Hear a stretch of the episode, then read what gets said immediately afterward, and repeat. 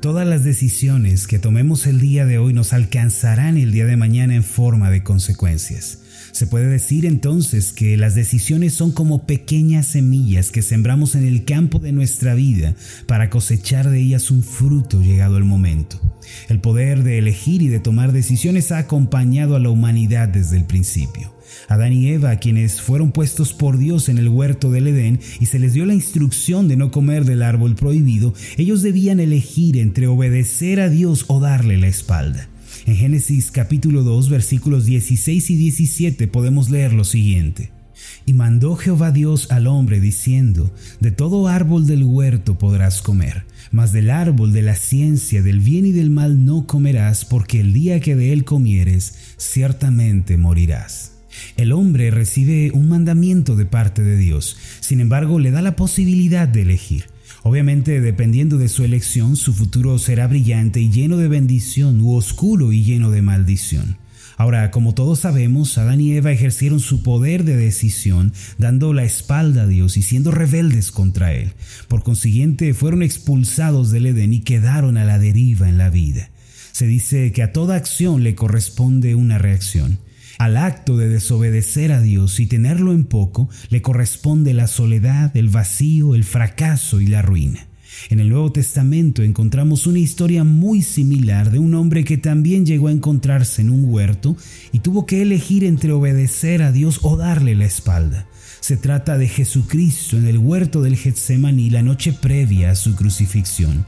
Jesucristo, recuerden mis amados, quien es la segunda persona de la Trinidad, vino al mundo en forma de hombre, humillándose a sí mismo, pues Jesús mismo es Dios. Él se hizo siervo y voluntaria y amablemente, siendo Dios y compartiendo los atributos de la deidad, se subordinó al Padre Celestial. Filipenses 2, 5 al 8 dice de la siguiente manera. Haya pues en vosotros este sentir que hubo también en Cristo Jesús. Y aquí vamos a comenzar a ver las diferencias entre el hombre que estuvo en el huerto del Edén y el hombre que estuvo en el huerto del Getsemaní, el cual, siendo en forma de Dios, no estimó el ser igual a Dios como cosa a que aferrarse, sino que se despojó a sí mismo. Y aquí encontramos la primera diferencia entre Adán y Cristo. Adán se aferró a sí mismo, pero aquí dice que Cristo se despojó a sí mismo. Además dice tomando forma de siervo. Esta es la segunda diferencia entre el hombre del huerto del Edén y el hombre del huerto del Getsemaní. Que el hombre del huerto del Edén, Adán, se quiso hacer Señor y Rey de su vida, pero Cristo se hizo siervo, hecho semejante a los hombres. Y el versículo 8 dice, y estando en la condición de hombre, se humilló yo a sí mismo. Esta es otra diferencia. Adán se exalta a sí mismo y Cristo se humilla a sí mismo, haciéndose obediente hasta la muerte y muerte de cruz. Mientras Adán desobedece a Dios, Cristo obedece al Padre. Al estar frente al padecimiento de la cruz, en lugar de hacer su voluntad y evitar el sacrificio, el Señor Jesús obedeció perfectamente al Padre, pues oró diciendo, Padre, si quieres, pasa de mí esta copa, pero no se haga mi voluntad, sino la tuya. Mientras en el huerto del Edén Adán y Eva eligieron seguirse a sí mismos y rebelarse contra Dios, en el huerto del Getsemaní el Señor Jesús eligió obedecer al Padre y hacer su voluntad. Las consecuencias de la desobediencia de Adán fueron muerte espiritual, maldición, perdición, desesperación, pero las consecuencias de la obediencia de Cristo son vida eterna para todos los que creen en Él, bendición, paz y gozo. Aquellas personas que creen en Cristo, que le han recibido como Señor y Salvador personal, han pasado de la desobediencia a la obediencia y por ende de la maldición a la bendición. Mis amados, ahora que hemos creído en Cristo como nuestro Salvador y Señor y ya no estamos obligados a vivir bajo el poder del pecado y la maldición, debemos tomar una nueva serie de decisiones. Entre ellas, una de las más importantes es la decisión de darle a Dios el primer lugar cada día. Esto es posible cuando madrugamos y buscamos como una prioridad el rostro de Dios en su palabra, en la meditación y en la oración. Esta es una decisión que debe acompañarnos a lo largo de nuestra vida. En el Salmo 5 encontramos un ejemplo muy valioso sobre la decisión de madrugar. En los versículos 1 al 3 podemos leer lo siguiente. Escucha, oh Jehová, mis palabras, considera mi gemir. Está atento a la voz de mi clamor, Rey mío y Dios mío, porque a ti oraré. Oh Jehová, de mañana oirás mi voz, de mañana me presentaré delante de ti y esperaré. El salmista comienza diciendo en esta parte, escucha, oh Jehová, mis palabras, considera mi gemir. Hermanos, el Dios en el que nosotros creemos, según este pasaje, es un Dios que escucha la oración de su pueblo.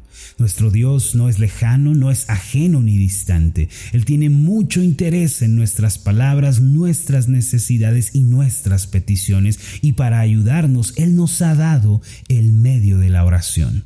En Deuteronomio 4:7, Moisés, mientras exhortaba a los israelitas a obedecer al Señor, él planteó una pregunta importantísima. El pasaje dice así, porque ¿qué nación grande hay que tenga dioses tan cercanos a ellos como lo está Jehová nuestro Dios en todo cuanto le pedimos?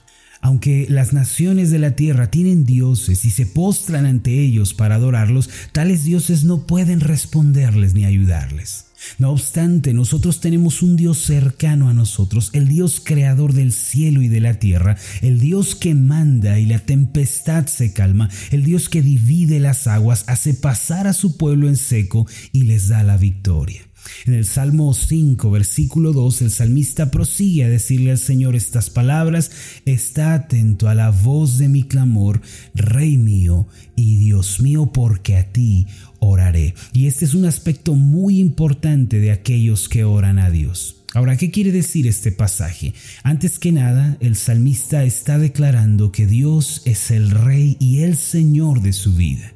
Mis amados, esto es algo de suma importancia porque no se puede caminar con Dios ni tener una verdadera comunión con Él a menos de que Él sea el Señor de nuestra vida. De hecho, la ley predominante del huerto del Edén y la razón por la que Adán fue expulsado de este huerto de abundancia y de bendición es que el paraíso solo acepta y reconoce a un soberano. No puede haber dos reyes, no puede haber dos autoridades, dos gobernantes, solo puede haber uno.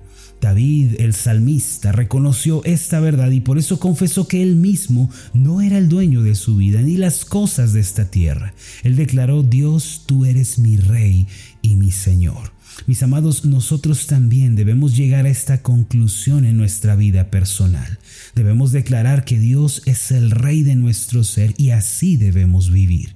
En el Salmo 5, versículo 3, el salmista dice además de lo anterior, Oh Jehová, de mañana oirás mi voz, de mañana me presentaré delante de ti y esperaré.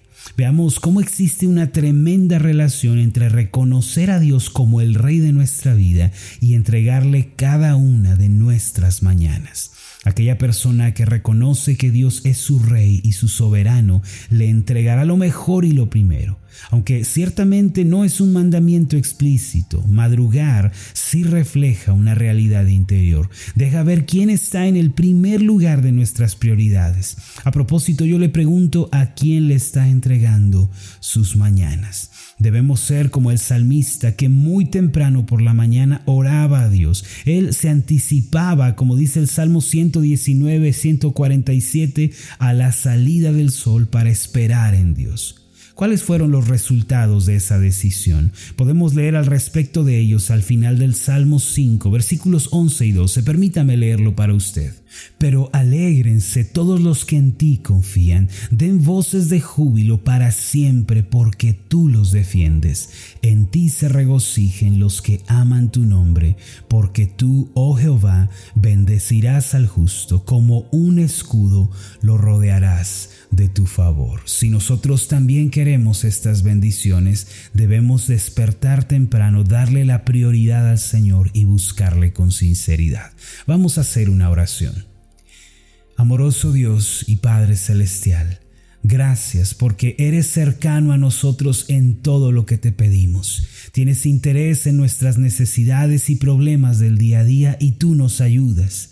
Sin embargo, Señor, también es importante reconocer que tú eres el Rey y el Señor de nuestras vidas. Si tú verdaderamente gobiernas nuestro ser, entonces nosotros obedeceremos, guardaremos y seguiremos tu palabra. Padre, ayúdanos a ser personas que te buscan, que te dan el primer lugar, Señor, que dan pasos de fe madrugando. En el nombre de Jesús. Amén y amén.